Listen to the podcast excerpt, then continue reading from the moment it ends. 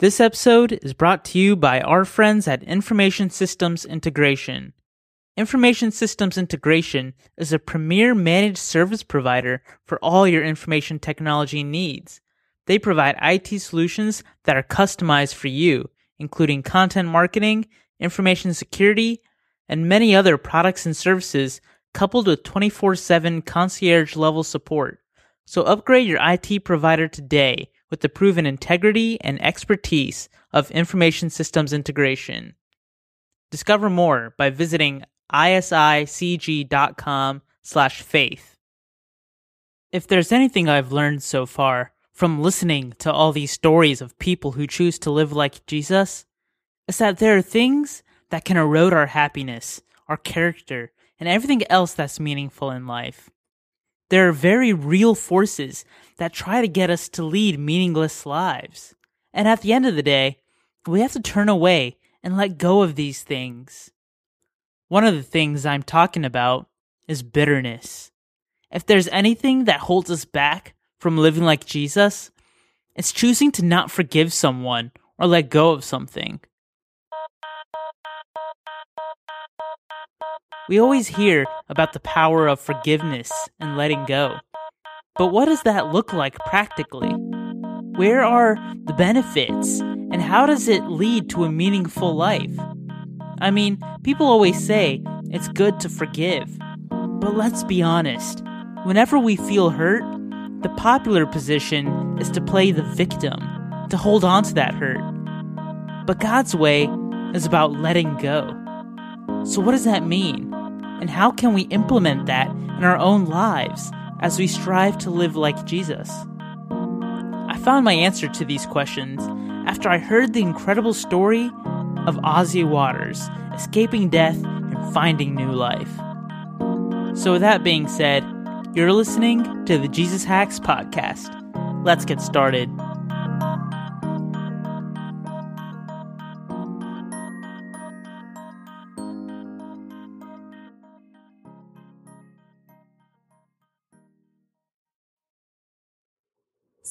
I woke up on October 6th, 2012. It was a completely normal day. I slept in until about 10 o'clock. I got up, I took a shower, and then I cooked myself breakfast. Um, I helped my mom pick out her outfit for that day. We were both going into town. It was just me and her. So about 11:40, we got in the car and we were heading down our three mile county road. So we were driving down the road, we were laughing, we were having a good time. We were making fun of my makeup actually because I did it really bad. So we were just having a good time enjoying each other and about half a mile to a mile down the road, we rounded a corner and we saw smoke. And we didn't think anything of it because where I'm from, we burn brush, we burn trash. It's it's a common practice. So seeing smoke is nothing out of the ordinary. However, when we got closer to the smoke, we noticed that it was from a house. So we slowed down because we saw smoke bellowing out from a house and we didn't know what was going on. And just as we were about to stop, someone started shooting at us. And that is a sound that I will never forget the sound of that first gunshot hitting the car. And I sank down in my seat, and my mom took off driving, and we were trying to get away, and more shots were happening and my window was shattered and glass was all over me and the whole time I was screaming. And then I realized that the car had stopped. And my mom was on me. She had fallen on me. And she was bleeding. So I jumped out of my window and I was screaming for her. I was I was trying to get her to talk to me to answer me and she wasn't and I was trying to open the door when I heard another gunshot, and I fell to the ground. He was shooting at me, and I knew if I was on the ground, he would have a lesser chance of hitting something important, like hitting a main artery or something. So as I was laying on the ground, he fired maybe six or seven shots at me, and then he stopped. And my knee was crimson red, it was gushing blood. I crawled through the brush and around the car, and I made it to the road. And when I got there, I glanced back. I saw the smoke. I saw my mom's car. And then I took off running. I ran maybe 150 yards to the next house that was there on the road. And nobody was home. I banged on the door. I pleaded, and nobody was there. So I did what I had to do. I grabbed a rock and I broke through the window and I climbed in. I searched through the entire house and there was not a telephone. I stood on the front porch and my knee was still gushing blood. And I have a twin brother and we used to watch army shows together all the time. So I knew that to stop the bleeding, you need to tie a tourniquet directly above the wound. So I took off my overshirt and I tied it about mid thigh and as tight as I could. And that was also when I noticed that I had been shot more than once. I was actually shot three times. I didn't feel the other ones and I didn't really notice them until I was checking my body. I needed to make sure that I was okay. I looked to my left and I saw a trail in the woods and I took off. I didn't want to run on the main road in case he realized that he did not get me, in case he realized that I was not there. I didn't want him to come after me and see me on the main road. So I ran through this little cutout in the road or in the woods and it only went maybe half of a mile before it went back to the main road. So when I got on the main road, I stayed close to the edge so as if he saw me or if he was after me, I could run and hide in the woods. And the entire time that I was running, I was praying. I was pleading to God that He had gotten me this far, that He could get me a little bit further, and He could get me to the next house. He can save me. But I also told Him that if it was my time, then to let me go and to let my mom be waiting at the gates. And I told him to let my brother and my other family members know that it was going to be okay, that no matter the outcome of this day, we were going to get through it. After running two miles, I made it to the last house. The door was unlocked. I walked in. There was a phone, and I called 911 and I told them that he had killed my mom. I needed an ambulance. There was a fire. I didn't know where he was. I had been shot and I was losing blood. They told me that they would send somebody out right away, and I told them I was not going to stay in the house because I had no idea where he was and I did not want to be trapped inside of a house. At this point, my knee was completely numb. I was dragging it behind me. It was, I had no feeling in it whatsoever. And then a few moments later, I heard the sirens. And for the first time that day, I cried. I cried tears of joy, thanking God that He had saved me, that He had got me away from this terrible situation and this terrible man. The ambulance soon found Ozzy and started to treat her wounds. They told her she needed to be airlifted out of there in case the gunman was still coming after her. And as she was in the ambulance, she heard something she didn't want to hear. While I was in there, the radio went off, and a man said, There's a woman here in the car. She's not breathing. She has a bullet wound to the back of her head. She's dead.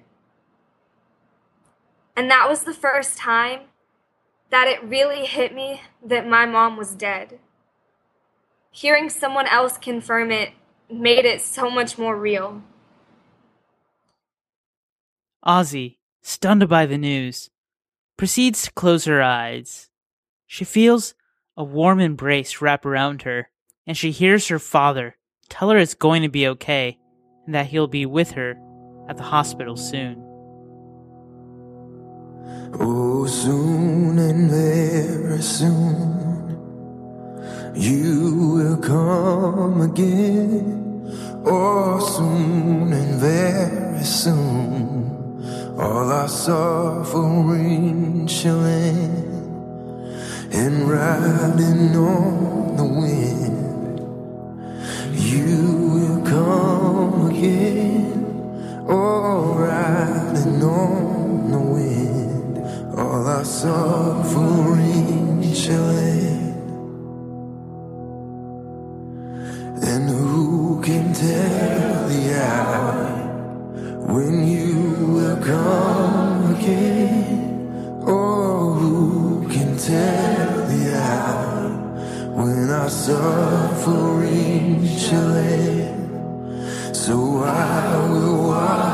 Pray until you come again. Oh, I will watch and pray till our suffering shall end. Oh, oh, oh, oh.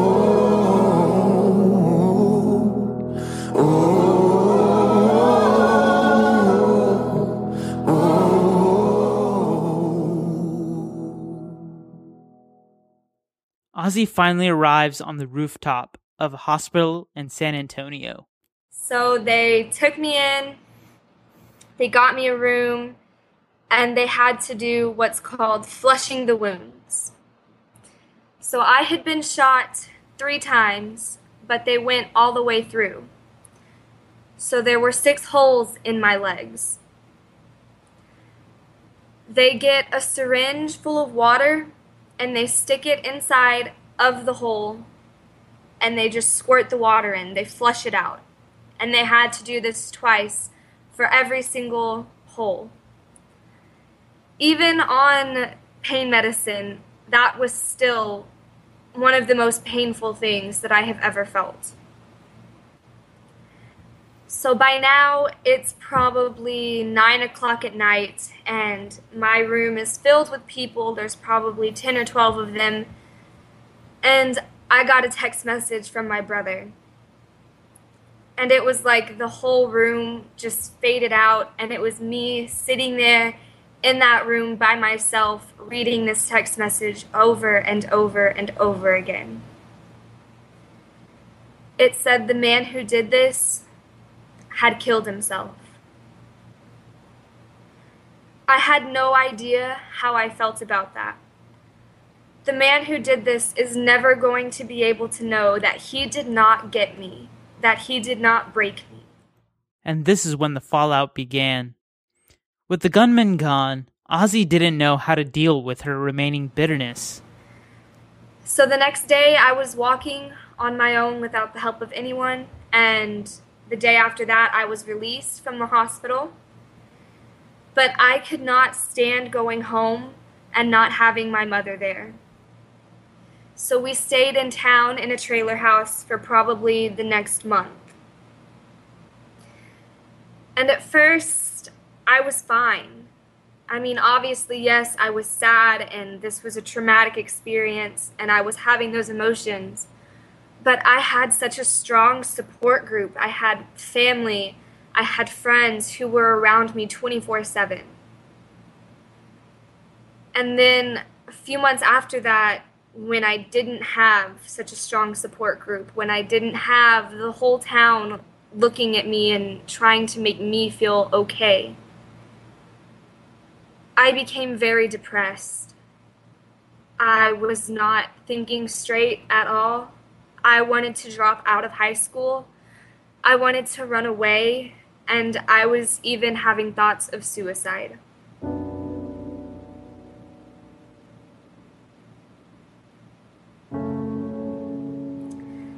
Could not handle not having my mom. And I was mad at God. I told myself that if He really loved me, that He would not have done this to me. He would not have ruined my family. He would not have scarred me. He would not have put me through this. And my hatred was for the gunman, too. Why did he do this? I will never understand, and I will never be able to ask him why he did this to me. Ozzy kept spiraling down into this pit of questions, bitterness, and frustration until she went to a summer camp. And then later that year, I went to a summer camp, and there was a person there who was my age, and they had just lost a parent and I was talking to them about my situation and how it's going to be okay. And she told me that she was mad at God. And it kind of hit me. Why should we be mad at God? If it weren't for God, I would not be here. He saved my life that day. And that was when I realized that I needed to stop having this hatred and holding this grudge against the man who did this. I went to another retreat at Alto Frio in Leakey, Texas, and the speaker there was Shane Pruitt. In the morning service, he was talking about forgiveness. And it had been on my heart for a while that I needed to let go of this. I just I didn't know how. So after the morning service, I started talking to Shane and I told him what had happened and what I was dealing with, and we talked for hours. And then later that night at the worship service, I just felt like a weight had been lifted off of my chest. I knew that I had forgiven the man who did this.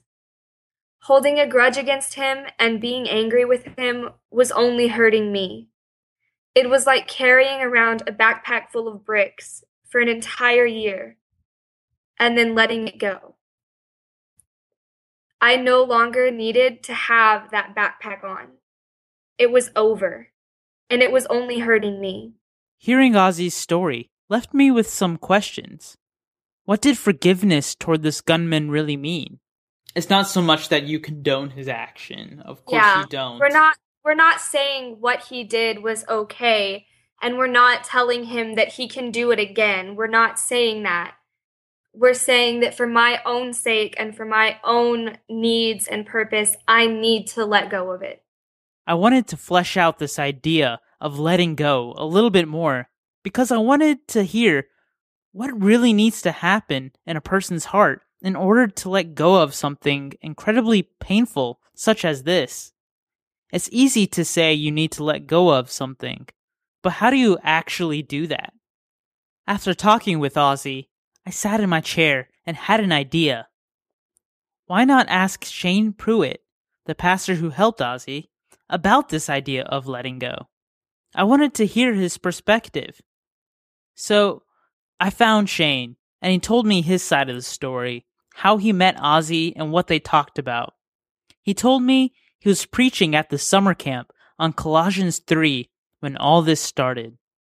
And so I was preaching out of Colossians 3, uh, verses 12 through 17. And so, you know, Paul just kind of puts a list of things there. He says, you know, put on as God's chosen ones, holy and beloved. And then he just kind of really works through a list and in, I think it's 13 is when he gets into forgiveness. And that's where he says, forgiven each other as the Lord has forgiven you. So you must also forgive. And so I talked about if, if we're going to be recipients of the gospel, that means we have received a lot of grace and a lot of forgiveness. Um, therefore, we must allow the Lord to give through us, you know. And if we refuse to hold on uh, or we refuse to let go of bitterness and we want to hold on to unforgiveness, then that means we really haven't understood the gospel in our life. Um, and so, really kind of hit that baseline. And then we did a response time, and God moved. You know, we saw a ton of teenagers come forward.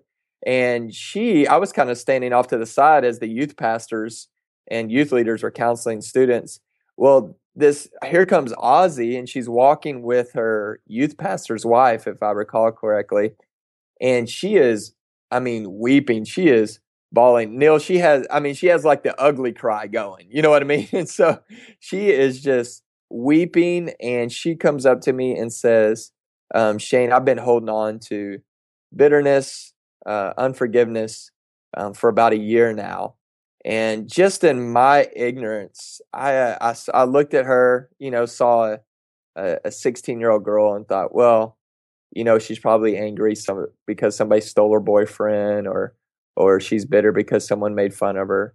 And I really minimized it. But when she began to tell her story, um, I had to pick my jaw up off the ground. And so she just tells her story um, which I mean you've already seen and known and oh, read. Yeah. Um, and so I, will tell you, I mean, her. I, I began. I kept looking at her youth pastor's wife because the story seems so unreal that like it just seemed so unbelievable. And her youth pastor's wife just nodding her head and, and crying with her, you know, affirming what she's saying. And then I still was skeptical because even when I got back to uh, my hotel room, I googled the story because I was like, "Is this for you know?" And I still, in in sadness, didn't really believe the story until I googled it and found uh, you know these news articles confirming what she had said. Um, and then the next day, I found her, you know, at, at the same retreat and sat down with her and was like, "Okay, you got to tell me more." And like I said, at first, and as embarrassing it is, uh, it is just being transparent. I really kind of dismissed what she was saying because I didn't fully believe her because the story was so radical, you know. But then the next day, just to really talk to her, she began to tell me more about what God had done in her life of laying down, uh, you know, bitterness and and letting go of unforgiveness. And her exact words as she realized that Jesus is better than bitterness and Jesus is better than holding unforgiveness over this guy. Um, and that she could see where Jesus is going to use this unbelievable tragedy in her life um, for his glory and her good by being able to minister to others. And uh, so, man, after confirming the story for myself, I was all ears then. And man, she just floored me. Uh, this girl has ministered to me in in amazing ways. Shane, one thing I want to talk to you about is um, if you could break down the forgiveness Ozzy really had to go through, because forgiveness is such this tricky topic because people think sure. that to forgive, you really need to excuse this shooter's actions. Yeah, right, right. And that's yeah. not what Ozzy did when she forgave the shooter. Uh, right. Can you talk about more of that type of godly forgiveness that Ozzy had to go through? Yeah, absolutely. I, what you said, Neil, is spot on. Um, she was holding on to unforgiveness and bitterness, um, like so many of us do. Even though hers is a story on steroids compared to most of our stories, but she felt holding bitterness towards him in a in a way was still being able to punish him um, because in her own words, she had felt that he had took the easy way out. She wanted to be angry at him, and she wanted to be able to vocalize to him that he didn't break her, he didn't crush her, that she would continue to live and tell the story. Um, but unfortunately, he had took his own life, you know, which is another tragic story. Um, and so she was angry that she didn't get to tell him that he didn't break her. And so she was bitter towards that, angry towards that. But what broke in her life and what changed her life is she realized, um, as tough it is as it is, is that holding on to bitterness and refusing to forgive is really a control issue on your part. And so, what you want to do is say, Well, I don't want to condone that person's action. Um, I want that person to feel enslaved like I've felt enslaved. I want that person to suffer the way I've suffered. So I'm going to impose control over them by refusing to forgive, refusing to let it go. But she realized that night that um, it's not her job to control situations. Um, it's Jesus's job. He's the king, he's the judge, and he will judge accordingly. Um, that at the end of the day, our job is not to control things. Um, our job is to trust God to do His job, and He's very good at His job. So, really, in that, when we're trying to control things, we're really going to be anxious. We're going to be stressed. Um, it's only going to hurt us because we're trying to do a job that's way above our pay grade, you know? And so often when we're holding on to bitterness and a lack of forgiveness, we're trying to control the situation and it's really only harming us. Um, you know, because typically the person that we're angry towards, um, they may not even know or they possibly don't care. So you're the one staying up at night. You're the one developing a stomach ulcer. You're the one that's missing meals. You're the one that's adding, you know, adding age to you, um, because they may not care, or they may not even know, or maybe they do care and they've asked for your forgiveness over and over again, and you've refused to give it because you want to be in control. Well, once again, that's a God complex, and it's hard for us to think like that because we see ourselves as the victims, right? And so we don't ever look at us as the one needing to repent because we're the victim, you know. So often, rep- us repenting um, is the first step to bringing healing in our life. You know, I think it kind of even goes back, Neil, to some of those things that we all say. I mean, I've said it a hundred times, um, even in not forgiving ourselves. Um, you know, a lot. We've all said, "Well, I know God forgives me. I just can't forgive myself."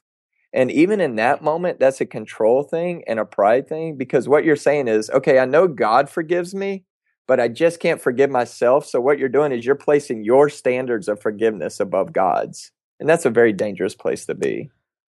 I had never seen unforgiveness as a control issue until I talked with Shane. You know, like Shane said, it's not our job to control things. And the more we try to control things, the more we enslave ourselves to this pain. The best solution is to see the bit of repentance that needs to happen in our own heart and give that up to God. Let God do what He does and just continue living. That's what it means to let go. Today, I am extremely thankful for my life and the people in it, I've learned to not take anybody for granted because you will never know when it will be the last conversation you have with them. I am joy filled. My life, as I see it, is amazing. I would not have had that event happen if I had the choice, but I'm extremely grateful to still have my life and what I can do with it.